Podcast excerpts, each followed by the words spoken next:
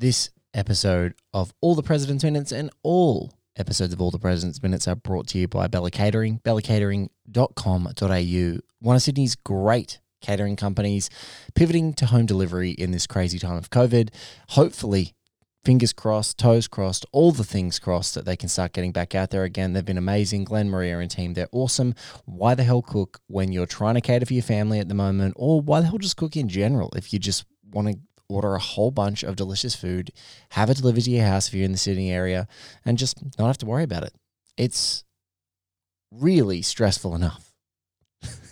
it's stressful enough.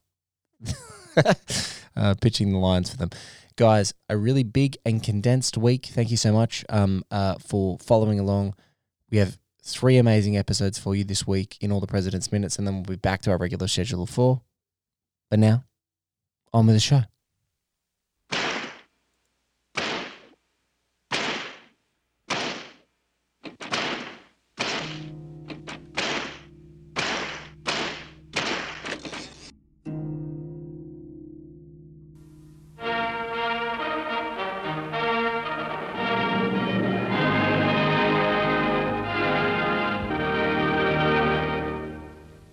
It is feared that the Prime Minister has drowned.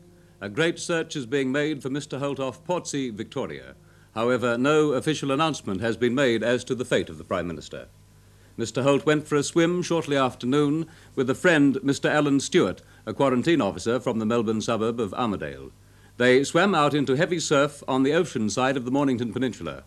Mr. Stewart told police he saw the Prime Minister dive, but he failed to resurface. Mr. Stewart said he made a short search before sounding the alarm. For the details available so far, we cross to ABC News in Melbourne.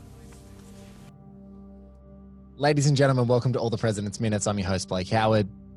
Oh my God, we are motoring through the series so far. Uh, around 30 episodes to go. And um, as some of you have probably heard on this show, um, I've said a few times that Twitter is not exactly a hellscape for me as some other people. I, I use it really to curate a list of people that I admire. I don't hate follow anyone. I just basically follow a whole bunch of people that I admire. And sometimes those little Venn diagrams of people that you know start interacting with new people, and you go, I don't know that person, but they seem to know all the people I like and seem to be doing good work. And why don't I know this person? And that's exactly the experience that I had with today's guest. I was started reading their stuff because I started seeing a friend, you know, dear friend of the show, Stu Coote, and others um, interacting with him. And I thought, you know, if if if Stu endorses him, that's I mean that's a dangerous endorsement, just FYI. But if Stu endorses him, he must be good, and that means something to One Heat Minute Productions crew members out there in the world.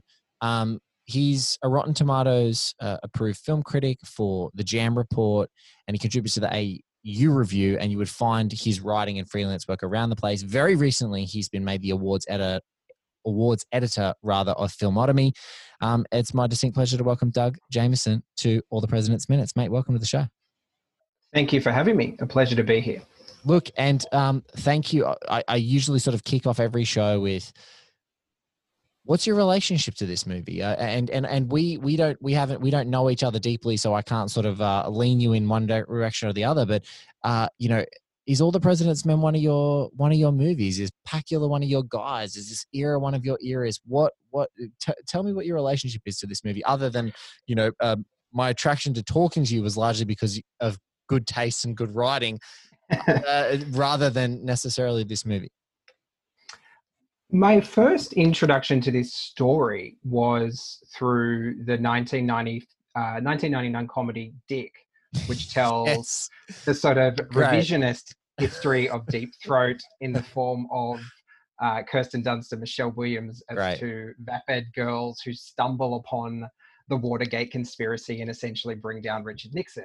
So with that frame of reference in mind, the sort of 70s New Hollywood period was something I don't think I really came to until I started doing my, I did a degree in uh, communications, majoring in journalism and screen studies. And obviously, we studied this period. Yes. So it was basically going through that whole 70s period, devouring all of those films, which really opened my eyes, I guess, to the transition of Hollywood from the studio system into the 70s, where you know everything basically changed, uh, and that was how this was one of the films that we were pointed uh, pointed to watch. Obviously, because it was twofold. You know, it was a, a brilliant film and it involved journalism, so yes. it's the perfect film. It's the nexus of those two. Uh, yeah, the nexus of those two exactly. topics. Yeah, exactly. So, and uh, I, I had always had who, a really. Who, who, are the bumbling Woodward and Bernstein and Dick? I can't. Is one of them Will Ferrell? Will Ferrell, yeah. and I forget the other guy's name. I think he was on either SNL or the, the Canadian version of SNL, so that they kind of just bounce off each other. Yeah. so, like completely ridiculous. And I mean that that film has a whole bunch of sort of SNL people: Ana Gasteyer, Dave Foley, yeah, uh, Harry Shearer's in it as, as a, sort of uh, I forget who he plays. One of one of the one of Nixon's crooks. Um, French Stewart has a cameo. Um, Terry oh, it's Bruce. It's Bruce McCulloch. That's that's right. Is. Yeah. Oh yeah, my yeah, god, yeah. he's wonderful. Absolutely. And he wonderful. has this like perfectly coiffed hair and like uh, it's just it's brilliant. I think that is one of the most underrated comedies. It's very very silly, and I would hate to think anyone would watch that movie and think it's factual in any way. you could take some history away from learning from that movie. But um, yeah, I, I, I, guess I was interested in that movie especially because I I've always had a real strong interest in American presidents for some reason. I don't honestly know where that's born from. My only connection is that I was born on November 22, and that's the same date that JFK died. Yeah. So I, I don't know if that's where it began. That you know what's so I, weird, Doug? My daughter's birthday is my daughter's birthday is the 22nd of November too. No way. Get out. Wait. Wow. Wait. Wow. And, and, you know, uh, we just started really quickly and I, I hate I hate sort of running this back always, but Doug and I, you know, we're both Aussies and we are around the same age and so we're looking at we both sort of were asking each other the question prior to recording, and I think it's good for us to get it on the record, so to speak. Is like, what is our fascination with American politics? What is it? And yeah. and you know, some of the things that might contribute to it is just like the pure pageantry of it. Um, you know, and to for new listeners to the show, you know, if if you're not as familiar with Australian politics, there are very strict, extremely strict windows where Australian politicians are allowed to essentially uh, sort of media have a media campaign have debates have anything of the sort have have advertisements about you know upcoming policies or their party's approaches to different you know sort of hot button political topics healthcare immigration education like you you name it it's just spin the wheel and basically it gets recycled. Um, uh, technology you know all those things. Um, and so there's a very strict window and there's also a very small amount of money that can be spent. So even the australian political race like when is the election going to be called?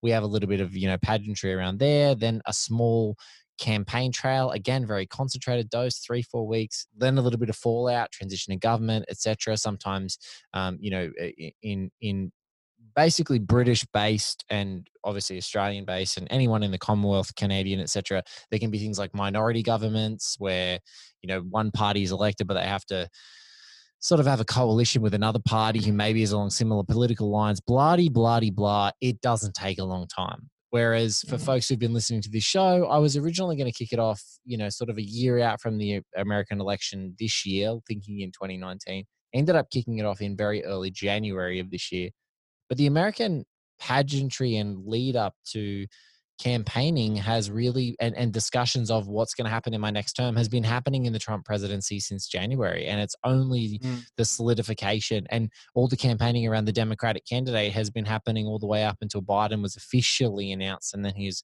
running mate Kamala Harris. So if there's just one thing I would just say it's the show. Like there's a yeah, lot more yeah. show. It's like they have a better marketing manager because you can't get away from the ads of this thing. It's like constant trailers over and over again of something that's going to happen.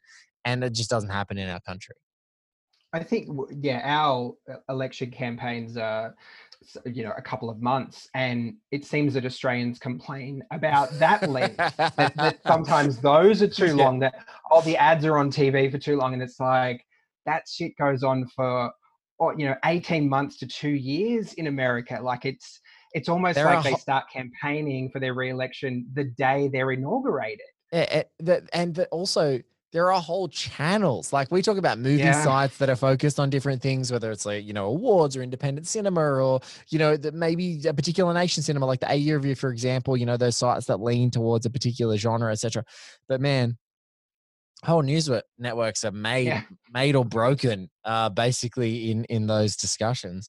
Yeah, it's a yeah. it's a crazy thing. And you know, the other thing, it has been mentioned once on this show before, but I just want to call it out again United States politics and political scandal and and really political fuckery has made wonderful uh it's made some wonderful docudramas over the years that are beautifully aesthetically on point and really dramatically tr- excuse me the drama is very true to life and very authentic like this movie all the way to the wildness of like Oliver Stone's Nixon which is just yeah, manic nuts, or you know, or mm. JFK, mm. which is just you know, it in as much as it is very specific and true to some facts, it is also speculative fiction in a larger sense. But you know, we in Oz and a, a sitting Australian Prime Minister by the name of Harold Holt went for a swim and never came back. and no one fucking cares in this country. Like no one gives a shit. Maybe there was a lot of news at the time, but if an American president went for a fucking swim and then never came back, there would be whole movie genres, whole years, whole investigations, whole like different theories, conspiracy theories. There'd be the zombie version, there'd be porn parodies, there would be everything in under the sun. You'd find out that he was in an Aquaman sequel, like there would be jokes like that doesn't happen. It's gone. Like in 2020, like maybe on this show I've mentioned Harold Holt more than anyone else in Australia. Like it's it's it's so stupid. And yeah, like I just think also a big part of it is um, you know, maybe it's this whole cagey outlook, or maybe it's in the past. Maybe we're much more a forthright country as we sort of evolved into 2020. But political sort of uh, politics has been like a, a taboo to talk about publicly to wear on your sleeve unless you are you know technically i guess an activist um uh, uh, you know and uh, i think that when we were growing up um when there's no talk of it in australia in the larger sense from the adults that are around you unless you had you know activist parents or very politically engaged parents etc um now that's completely different so i feel like you know you can have you can have a a very you can have a lot of fun with uh, uh, uh, current Australian politic political machinations. Fun, as in, you know, uh, making fun of those things, and also you can be extremely involved and have very vocal people to have arguments with about it. But I think back when we were probably growing up, that was not the case, or not not as not not as forthright as it is now. No, and I think I I was always certainly taught. You know, there's two things you don't discuss at a dinner party: it's politics and religion. Yes. And it was just it was completely off the table, even even in your own uh, dinner table, even you're in your own family. Like I had no idea who my parents voted for until probably when I got to 18 and it was like, okay, I need some help. Like I need to understand this process. I need to understand the difference between the two parties. We haven't spoken about this for the first 18 years of my life. I have no idea how this works. Yet I could tell you how the House of Congress works in the US. Like I could tell you all about how the whole electoral college works and the history of American presidents. And yet I have no idea how my own local system works. And we don't know and, what happened to Harold Holt, to be clear. No, exactly. I think that the, the major difference, I mean, it's crazy that a sitting prime minister was allowed to go for a swim on his own in the first place. Like that would clearly I mean, never happen in America. Never. He'd be surrounded by Secret Service everywhere they go. So that that's how casually it was looked on back then. If you go for a swim on your own, it's all good, and then he doesn't come back. Um, but but as a as a figure himself, I guess he maybe he was is just not that interesting. Uh, Australian politicians as people are nowhere near as enigmatic, as charismatic as, as particularly American presidents. I think charisma plays a big part in their ultimate election. It, you, you have to be, you know, a great public speaker. You have to connect with people. It's not just about being the smartest guy in the room or the one who gets the votes within the party. Because I think in Australian politics, it's more about who the party wants to push forward rather than who we're choosing and America is uh, yeah, there's an element of that in America, but it's still about your connection to the people.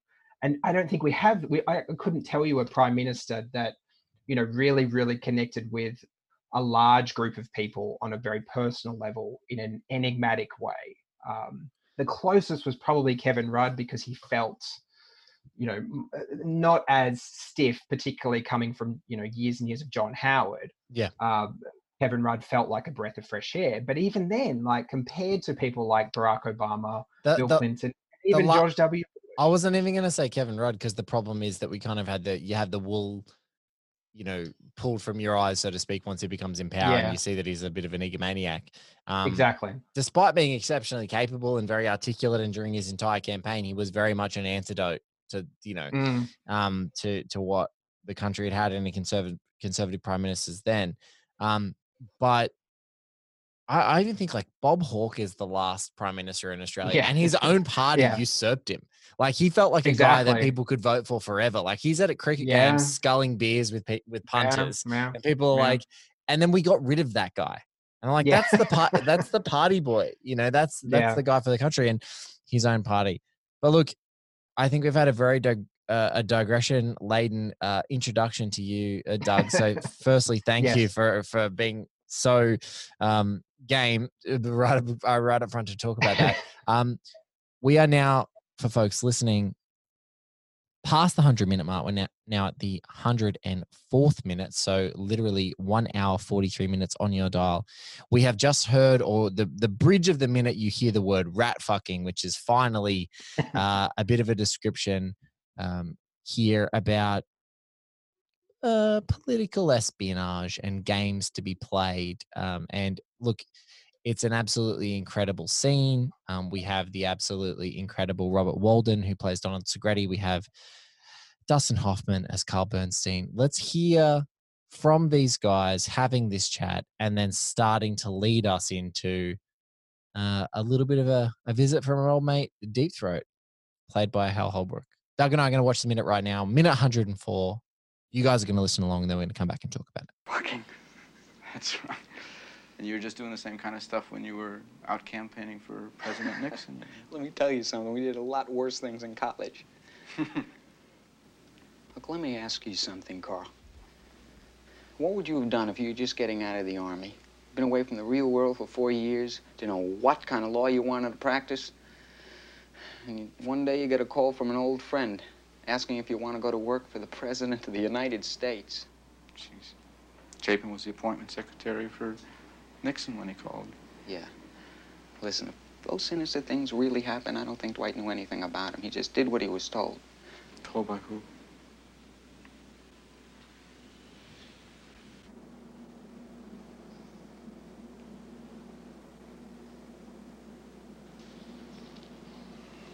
What's the topic for tonight?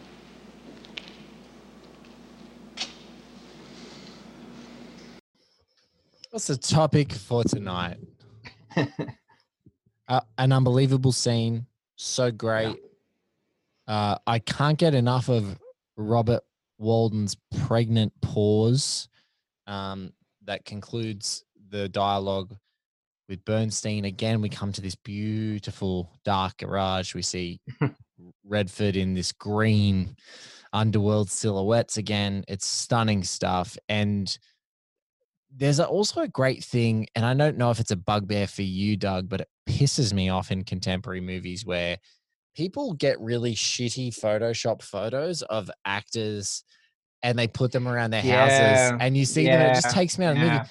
And I really love in this scene, they've clearly gotten, you know, Robert Walden to give them his like college photo or yeah. high school photo yeah. or something. It's on the wall in his apartment. And there's just something about him talking now with a little bit more mileage, looking like he's seen a thing or two, and then just seeing his young and hopeful face and talking to Bernstein yeah. about what happens when you get an offer from the president of the United States to work for him. And maybe you don't realize where that's going to take you. A real cracker of a minute. I'm so glad that we get to talk about this one it's i mean it taps into that real conflict of you know what do you do when when the president asks you to come work for him and then you suddenly realize it was potentially a mistake like that, that, yeah. that he, he's not not the man that you thought he was when you know so many people put the president on such a pedestal mm. because they put out that image of perfection. And you know nobody's perfect but nixon takes it to another level. And how do you speak up and what do you do? Yeah I, I, it's unfathomable also eh, because i think that he kind of contextualizes like how much in personal disarray would you be coming back from a war like you've been yeah. away, yeah. you've been draft likely drafted. He's already yeah. got a he's already got a degree. He's fresh out of uni. He's been drafted and he goes.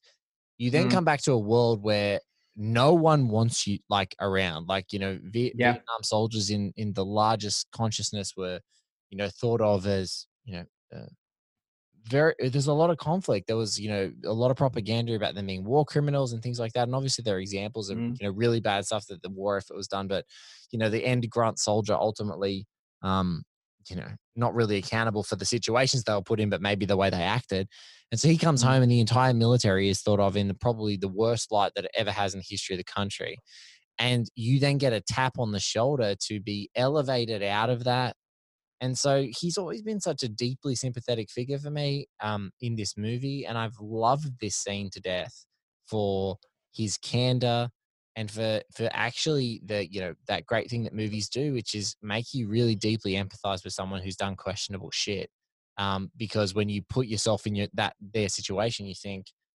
maybe maybe i would have done the same thing well, I think that's one of the biggest successes of the movie is that if you looked at the Watergate story from the outside, you do you feel like everybody in it is a villain, and you know to some degree, obviously they are, but they're all under the command of the biggest villain, and they're just doing they're basically just doing their job. Yes. And this movie gives us that insight into that that conflict of, of they know what they're doing is wrong, but they're being told to do it. It's their job what are you going to do? You can't say no to the president, and you certainly can't say no to his swarm of lackeys who are basically controlling everything for the president. So we, we do get, a, you, you, know, it's odd to feel sympathy for someone who is essentially a criminal, and and that's that's one of the the, the uh, masterful things this movie is able to do, particularly for people who only have a base level of the Watergate scandal or of the Nixon presidency and don't realize not everybody was necessarily evil in this situation. Yeah, and I think all the people that start talking, um, they're very fascinating individuals. You know, anyone mm. who wants to talk, um, and keeps talking, and the lengths that they want to go to to sort of relieve themselves of the pressure or the burden of what they know is really fascinating. And and I I I just you know it's just little details here. It's uh, you know Bernstein had basically lost this big fish off of his hook for just a, a brief yeah. moment in the previous minute, and he's now mm. reeling him in again. And and you know you see the twinkle in his eye that there is an entire industry of these people who have made a game of this this what from an outsider, you're like, are you allowed to send illegal correspondence on the letterheads of your opponents to mess with yeah. their campaign? Yeah. And he's like, oh, yeah. this is fun. We did it in college. And it's like, the stakes are much lower. But what's crazy is like, oh, that crazy game you played in college because you thought it was a joke, it'll be funny. And it's a student election that has basically no bearing on anything other than it's like totemic. You get to be like, hey, mm. I was the president of my school or whatever. Who gives a shit? I mean, pretty foreign for Australian universities as well and university students. Yeah, it's like, yeah. who cares? Like, we're not electing anyone at uni. Um, we're barely playing hacky sack, and you know, uh, the the I think the that's what's kind of interesting to me about their dialogue. It's him reeling him in. It's him getting that, and I just love that right then in that moment, there's an opportunity to keep him on the hook, or it's to mm. ask the toughest question. And I love that both the scene and Bernstein and Segretti, he kind of has gotten everything out of him and he's given his context and he's ready. And Bernstein and Hoffman's performance it couldn't be cooler. Yeah. Kind of goes in for the kill. Like I love that mm. in that. Like I'm gonna ask mm. the big question and it's just gonna sit there. And that's how the scene's gonna end. And it feels like a lifetime in that minute. Um, and it's just wonderful but it shows also you know bernstein's uh, obviously being a, a, a, fabulous writer but being able to connect with people because that's how he gets the information that's how he gets sources that's how he does his job. It's it's not just about the written word it's it's where it's coming from. And you're not going to get that if you're not able i don't want to say play people because that sounds sort of malicious but understand how to get that information out of them not just bully them not push them up against a wall and demand it but to slowly reel them in to to play to that person's strengths to tell them what they want to hear and get what you want out of them without seeming like giving that impression to the person to know that they're almost being played in that way. It's really funny. Um, a couple uh, now a couple of episodes um, with a really terrific. Uh, let's call him a retired film critic uh, and great and filmmaker and great podcaster himself. Sam Fragoso was on the show, and Sam and I were talking about. He was talking about you know the central theme or the central thesis of the movie happens when Bernstein and Woodward are standing at Hugh Sloan's door, and Debbie Sloan, played by Meredith Baxter, is there, and they're having a mm. dialogue with her, trying to talk their way into the door. And he said yeah. the, the, central thesis of the movie in his mind was, and I and, and and I think it's a great reading of the entire exercise, you know, and a great interesting insight into his mind as a filmmaker too. Is you got these two guys trying to say that the best thing for these people is to talk to them. and yeah, then there's this yeah, bit of naked, uh, I, I, like to call it like naked candor, where Debbie Sloan goes, "No, it isn't," and and Redford's Woodward goes, "No, no, no, no, it isn't." And I, I just love that in the context of this moment because that's what it is. It's like you you very much get that in that pregnant pause. There is this moment, this tipping point, and we're about to see it in a number of scenes that come up of I mm. have to tell you information that is going to incriminate me and there's no more hiding. Yeah. It's gonna it doesn't it might it might not impact me as much as other people, but most mm. certainly it will there will be an impact. And so I think that that's a real burden for journalists and for subjects of journalism because it's like yeah. you kind of have to get yeah you kind of have to clear your name and not yeah yeah and that kind of sounds stupid to say but it's like it's like two it's mm. it's always a two-hander it's like you yes mm. and no and does that make sense and and you know is it what's best for you probably never yeah i think because uh, you know to to lie and and cheat and steal and, and all of these crimes that they did in the first place you had to be comfortable with that on some level and yes. now you're asking that person to admit what they did was wrong, give you the information, potentially incriminate themselves, potentially lead to jail time. They, I mean, they didn't know what was going to happen no. once all this information came out. And and for a journalist to get that out of someone, there's nothing you can offer them. You can't. It's not like talking to the FBI or the police of offering a plea deal where they're going to give the information and not get in trouble. There, there was none of that on the other side of the story coming out. So the ability of both Woodward and Bernstein to get that um, uh, amount of people to to do that in, in, the greater context of the greater good just showed how they were able to convince people. And I think that's what the broader movie does is it really pays tribute to what they were able to do, which so many people couldn't. Uh, you know, so many amazing writers, you know, could could get to that point, but still need that extra key of the witnesses that, that wouldn't be able to do it because they wouldn't know how to talk to people and convince them to blow up the presidency, to blow up the White House. Like that's a huge responsibility for anybody, let alone numerous people that they got to talk. Yeah. And and I think you you put it great to the great point of like also these are layers of tactics you know when they were strewn mm. out on bernstein's floor, floor you know that led into this scene when they were talking about segretti before we were introduced to him they're sort of going the segretti and co are not responsible for the break-in no they're not mm. responsible mm. for break-in they're going to be they're funded by the same people who are funding but as different you know their, their own individual agents they're out playing one level of the game and it's like this 3d chess game where you know, they're one part of it. And even Segretti himself is having these flooding things in his mind. You imagine that moment of like, oh my, mm, like mm. all the things that I was doing was just one part of this greater thing. And so, yeah. And I, I think that that, that indecision and that fact that they were just a part of it and the fact that they were doing their job obviously saved some of the folks who ultimately were indicted and were, you know, given you yeah. know, more lenient sentences for kind of just like the more candid people were, the more lenient their sentences were, because ultimately yeah. that's what the the cam um, uh, the the the Senate uh, hearings were all about. You know, with yeah. you know trying to uncover um, who was really complicit in all of this.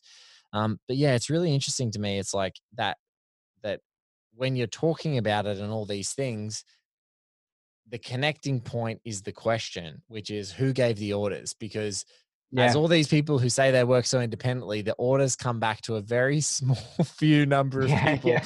who then receive exactly. the orders from the president of the United States. And it's exactly. like, oh, we all were interconnected. This was a big game.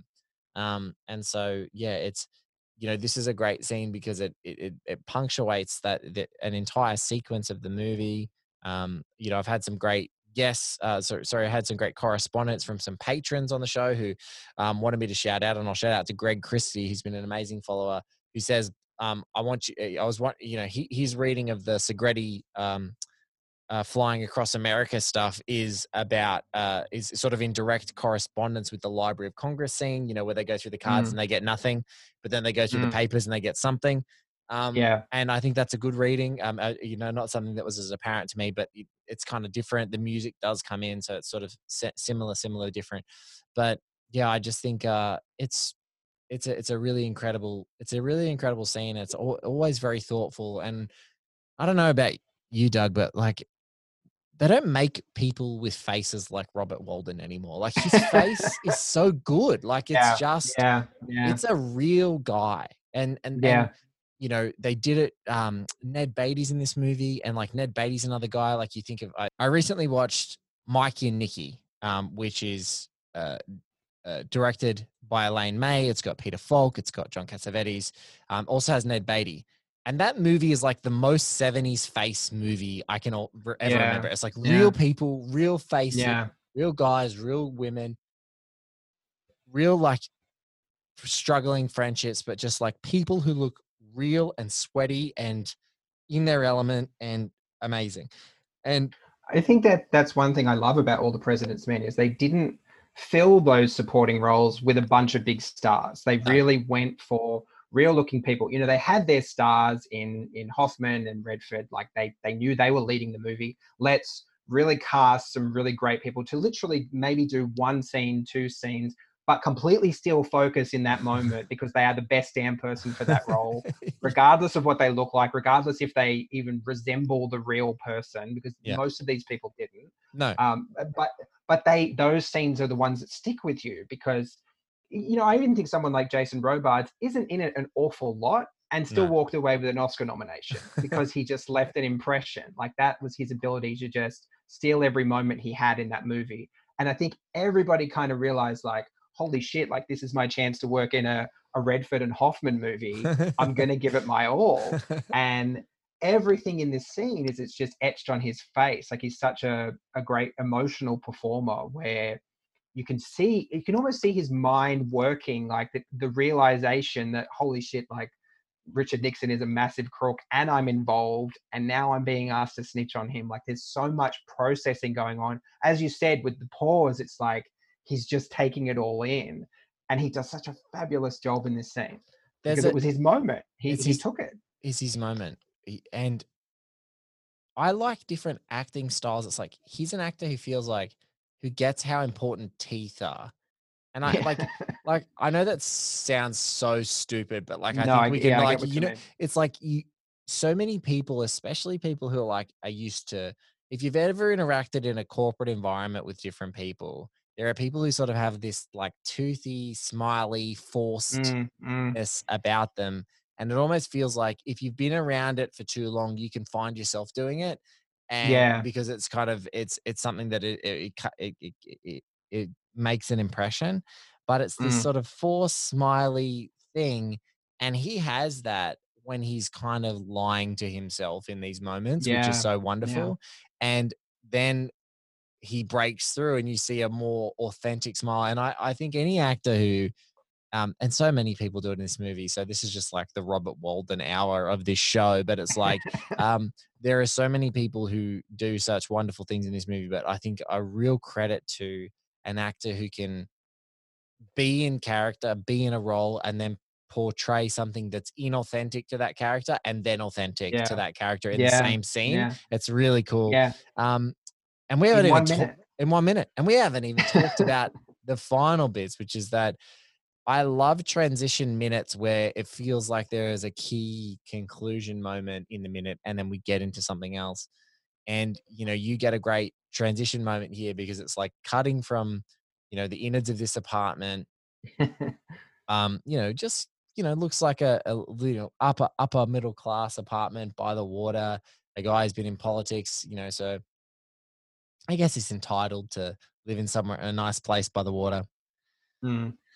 And then we finally come back to Deep Throat for our second of three our second of three visits with him on screen.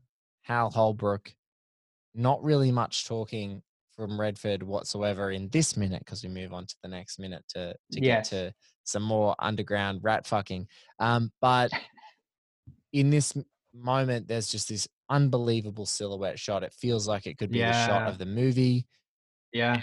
and then Hal Holbrook sort of going, "What is it for today?" And um, it's just a really, it's a really magic little transition. It's a magic introduction, and it's like, uh, yeah, I, I, I also love this as a moment as like a great, you know, what's what what's the topic for today? It feels like I should. That's how I should introduce every guest. What's the topic for today?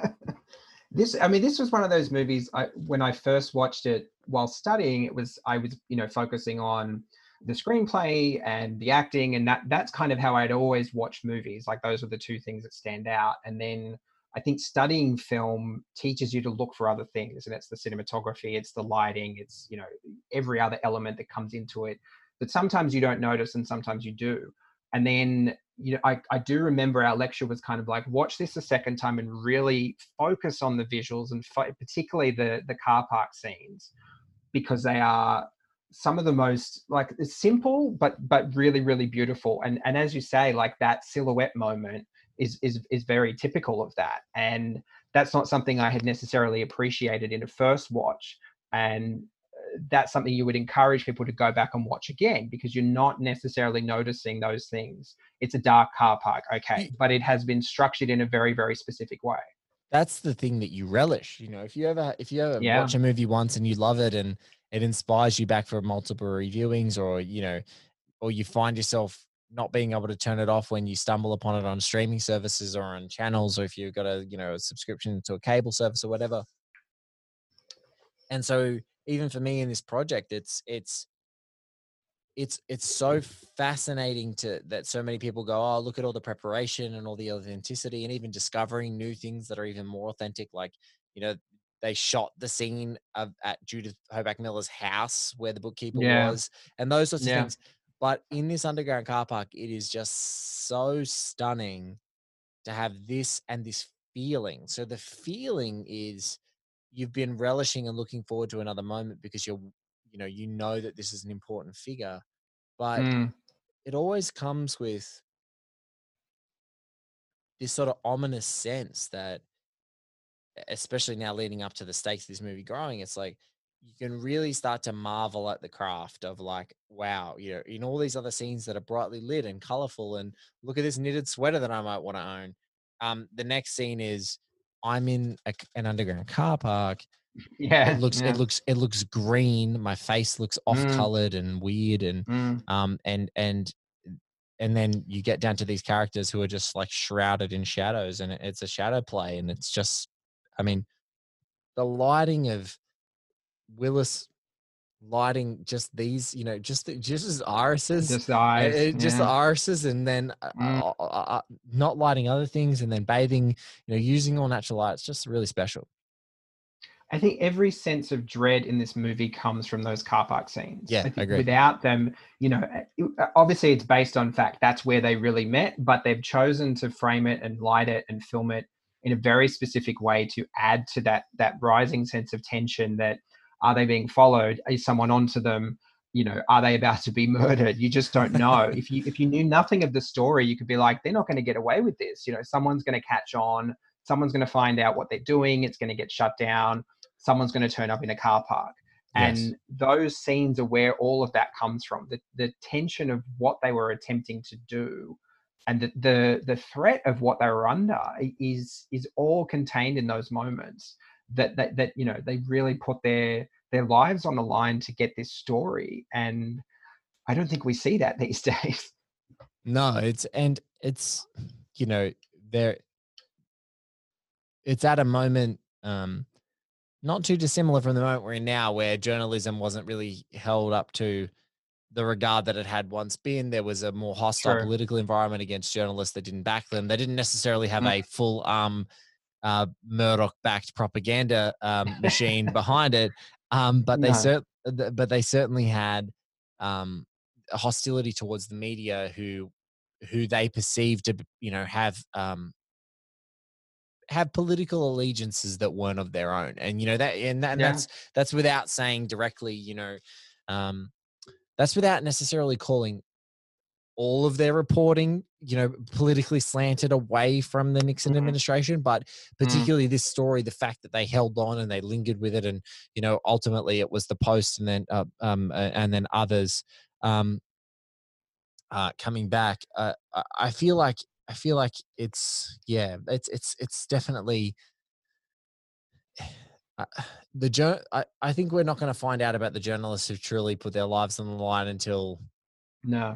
Um, other than the people who were just walking the streets during the Black Lives Matter protests, who literally put their lives on yeah. the line because yes, the police were yeah, shooting the at the journalists. Mm, I mean, it wasn't. Mm. It wasn't. It wasn't like secret back dealings, eleven months and twelve mm. months of telling your story. It was just like we were just walking the street that day, and Trump wanted the plaza cleared, so they had their lives. Exactly.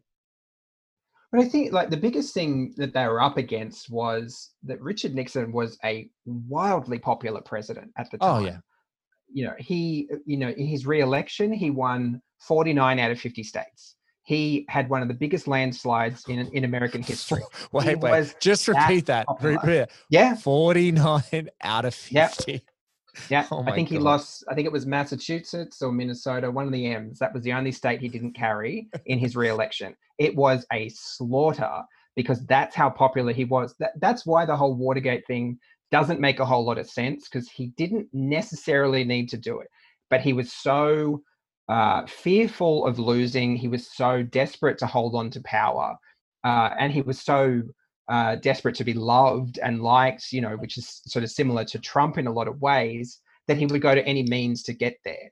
But in reality, he didn't need to do any of it. He was going to win the election. You know, he had achieved a lot in his first four years. He got America out of Vietnam. Um, I think he did some desegregation work in the South. He was a great diplomat to China. He was actually a really good president. And the problem is now his entire presidency is defined by this one moment. The the first uh, introduction I had to Richard Nixon was he's a crook. Like yeah. that's that's synonymous with his legacy, unfortunately. When in reality, his actual presidency was full of amazing achievements, and his re-election was one of the biggest landslides in history. So for, for them to tackle such a popular president, regardless of what he had done wrong, uh, it was an enormous challenge. Uh, and you could see that's why people weren't willing to talk about him because it's just like, but he is the president and everyone loves him. I think his approval rating was something in the, the, the high 60s, 68, 69, something like that, which is more than we've seen for any president in my lifetime, certainly yeah. you get very, very divisive figures that usually hover around that 50%, but he was well over that. And yet he was doing some crazy, crazy things that didn't need to be done. I think Nixon teaches a great lesson, though, of um, the lack of logic, or I guess just the yeah. total irrationality yeah, of yeah. of of power. Power. Um, mm. and and it's it's like the uh the famine mentality once you have once you've got like this unbelievable unfathomable power the famine mentality that any of it is going to be called into question leads to mm. utter irrationality and so when people are like yeah. well they're so powerful or so rich or so influential why would they do x and it's like that ultimately makes you do weird shit like to be yeah. you know like um you know for for all um, for all the criticism that he's currently getting, I do uh, I have listened to and enjoyed much of Joe Rogan's podcast for many years, and one time I remember him talking, or maybe he said it many times, but it was just like when you're talking about a representative government and you have to ride on horseback between towns, it makes a lot of sense for how the current American administration is set up. When you Yeah, have the yeah. internet, it does Mm. not make any sense. Like for example, you know where Yeah. the the the the big one, and you would know this about you know just the um uh the, the sort of the political gerrymandering, if you like, of the different senators and what you know foot what what the population footprints that are under each of those representatives. It's like, Mm. hey, you guys have in say California or say New York City, you guys have got like 20 million people, 15 million people, 20 million people or so. That's like 10% of the population in two cities. They have as many senators as people who you know have like 800,000 people total Correct. who live in that state. And so Yeah. it's, it just seems kind of ludicrous um, in, in those ways that it hasn't evolved ever with population or cities or whatever those things. But that that's it just, especially now, you know, we're in 2020, it's a pandemic. You see these companies and people make really kind of rash decisions with power and you're like, what are these people doing? But that's, you know, Nixon is a great figure in that no matter what you think about him, um, his very existence and his life and his ultimate downfall from political life is like a case study. And this film and this story Yeah. is like a case study of like power corruption and Yeah. those messy things that happen. It's it's it's it's always a, a complete fascination to me, and probably endlessly discussable on this show. But also like outside of the show, it's something I ponder as well. Going like, it's it's the thing that never makes sense that only in this movie they address mere minutes ago, which is like, why when you are winning, it, it, it is it is almost. It's almost like being a, the only way to describe it is like being a boxer, like Mike Tyson fighting me, Mm. and Mike Tyson is beating me up, and then in the 11th round, uh, I wouldn't last 11 rounds. Halfway through the first round, when I'm dying on the floor and like Yes. can't get up anymore, he gets his friend to come in the ring and shoot me. Like that's Yeah, basically yeah, Watergate. yeah. Like it's it's like yeah, exactly. you don't need to shoot him or shoot me rather. I'm dead. Like it's over. Like Yep. it's it just wait Yep. two more seconds for the ref to count him out. And so that's the, the whole thing that I just endlessly go like, why? And it's like, well, it has to be that famine mentality of I'm going to lose one skerrick of power or influence in this moment. I have to do anything, even if it's the irrational anything, to guarantee that it is not going to stop.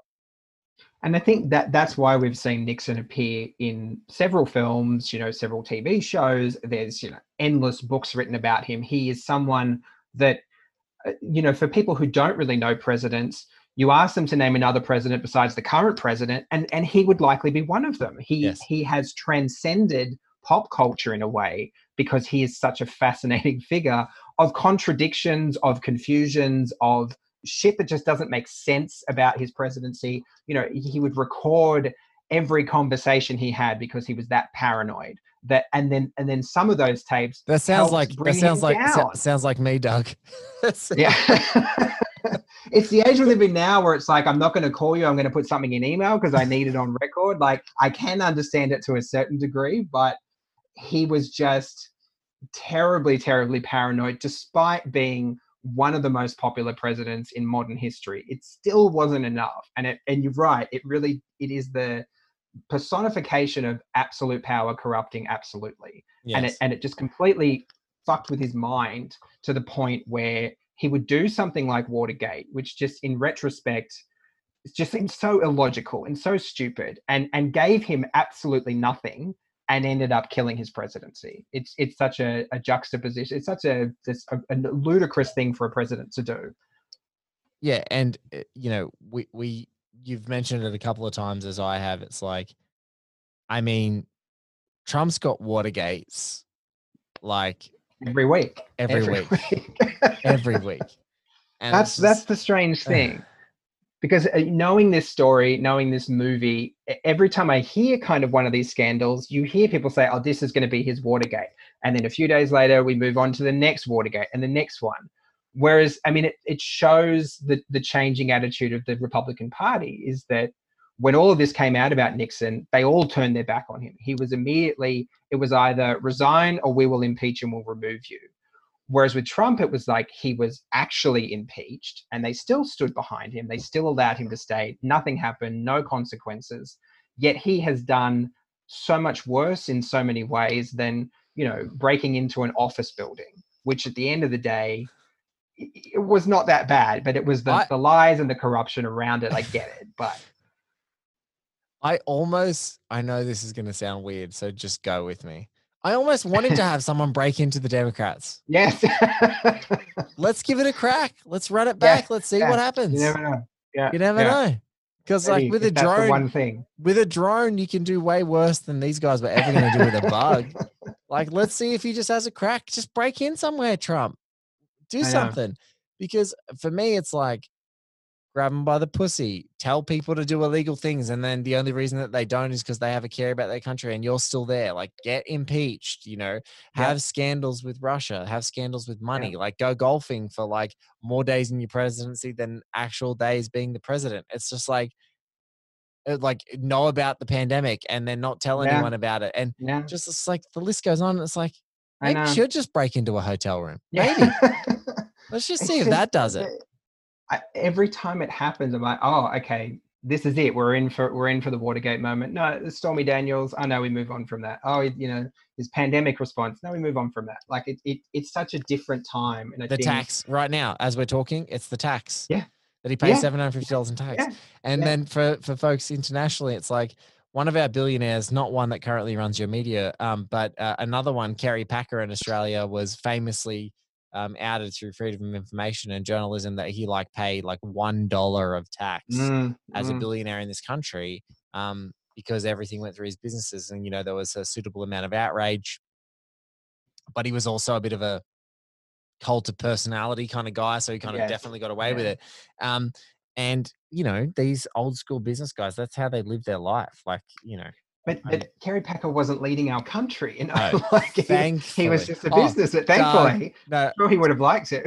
Doug, you know, I might have to do the old Michael Corleone line from The Godfather Part One. Who's being naive now, Doug? Yeah, like, like well, Kerry Packer yeah. was. Yeah, let's basically. Get, yeah. Mm.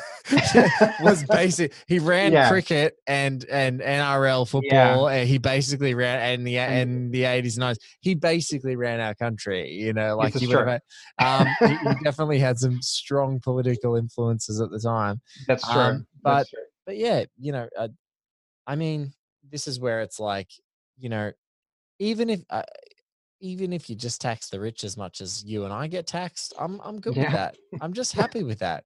That's the yeah. bracket. Not even 50%, just whatever I get taxed. Cause I feel like yeah. I'm paying out the ass every year.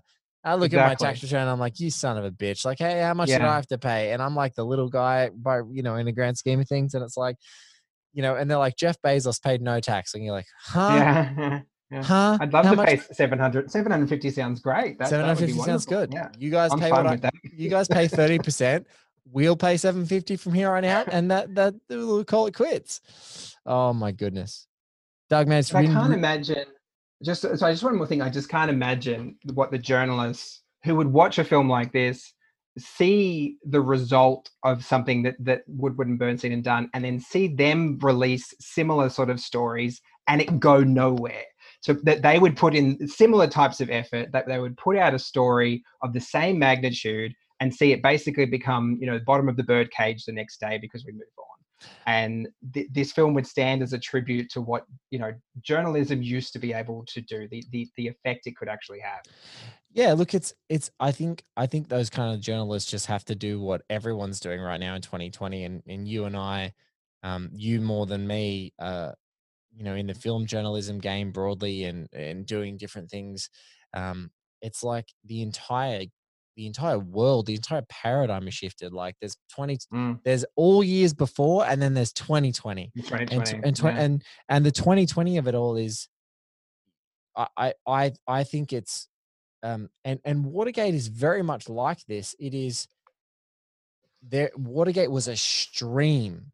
It was not just a, a couple of signposts. It was a stream mm. of stories and a stream of revelations and growing revelations and increased pressures.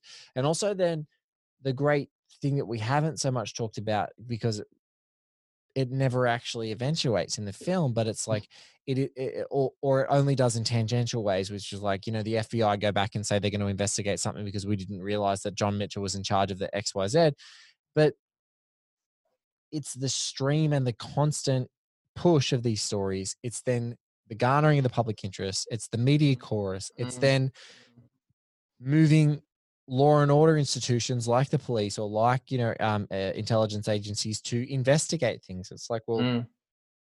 this was uncovered.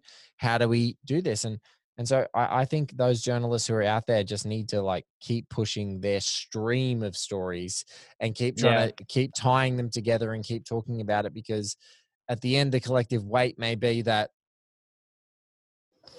someone is not elected but I, I think that that's the thing that we you know there are so many thankless you know I, I imagine you know i always talk about fighters because i'm a big fight fan it's like there are so many thankless and countless hours that a fighter will get up in the morning and run for an hour on the road. They call it their road work, mm. and they just do these mm. thankless hours. And it's not for that day, it's for the championship that they fight for 10 years later. And it's like mm. if you ran every single day and you ran 10 kilometers and you ran, you know, whatever it is, you know, you're running thousands and thousands of kilometers and you're running for hours and hours and hours and hundreds of hours, maybe even thousands of hours. And it's like at the end of that, you just hope that you've made an impact. Yeah, yeah. And, and in 2020, I think the only thing that these guys can take solace in is that they're still making an impact. They still have work to do. You know, freshen up, get some rest, 15 minutes, and get your asses back in gear. You know, like that's just that's that's the all those folks who might be disheartened. I would just say, yeah, freshen up 15 minutes and get your asses back in gear because we need you. We need you to keep riding. We need you to keep finding this shit um, and and then hopefully you know hopefully one of these will stick. And if it doesn't stick, hopefully it doesn't get reelected. If it does, I don't yeah. know what the hell we're gonna do, Doug. I, don't, I had no, no, I, no, I, yeah, I, I don't I don't want to even consider it, but. Yeah, I, I think that there's a possibility that there were writers that tried to do stories about other presidents and got nowhere. So for, for all these people that are getting nowhere, it's like that's happened before, but then Woodward and Bernstein are the you know the, the gold standard of what can happen when it does work, and maybe that can still happen these days. We just have to keep hoping. Yeah, look, it's di- it's a different time, but paradigms are shifting all over, and so, yeah.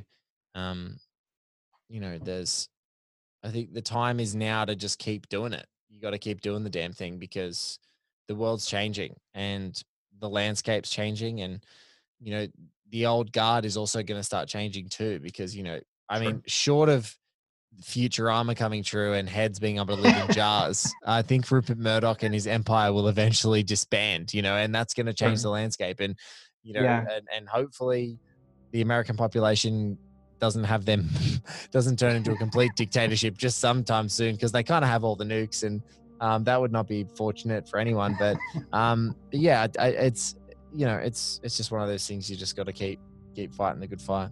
But look, it's mm. been a real pleasure talking to you about it, Doug. It's awesome. No, and, thank you. And uh, I've really appreciated you. Where can people best find your stuff? Uh, the best place is probably my website, The Jam Report, which is thejamreport.com. And then with award season, I mean, it's going to be a very strange award season because it's going for a lot longer. The Oscars very. are April. You know, eligibility's changed. It's it's going to be a wild one. Um, so I'll be doing award season coverage over at filmotomy.com, where I'll be the awards editor. So predictions, you know, for your considerations, all that kind of stuff to come. Huge thank you to Mr. Doug Jamieson for being a part of the show. If you want to find Doug, you just go to at it's Doug Jam on Twitter. Um, you can also go to the Jam Report, which is thejamreport.com. And uh, basically, if you go to those two places, you're going to find everything that he's doing. Um, I, I, like Doug a lot. Um, I've been uh, I've been interacting with him quite a bit on Twitter. That's where I found him, and uh, yeah, he's one of the he's one of the good ones. Guys, thank you so much for listening. Um, again, a really condensed week here on all the President's Minutes. Um, uh, so thank you for uh, just weathering the storm of a stack of different episodes all dropping all at once, including a new episode in our series, um, uh, a special limited series, Three Hands. I've been Blake Howard, one Blake Minute on Twitter and Instagram at ATPM Pod. You can find us on Twitter. OneHeatMinute.com is our website. Mail at OneHeatMinute.com is where you can email us.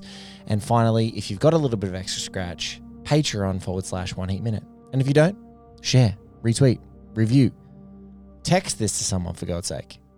We love your support. Thanks so much for listening. Another banger on its way.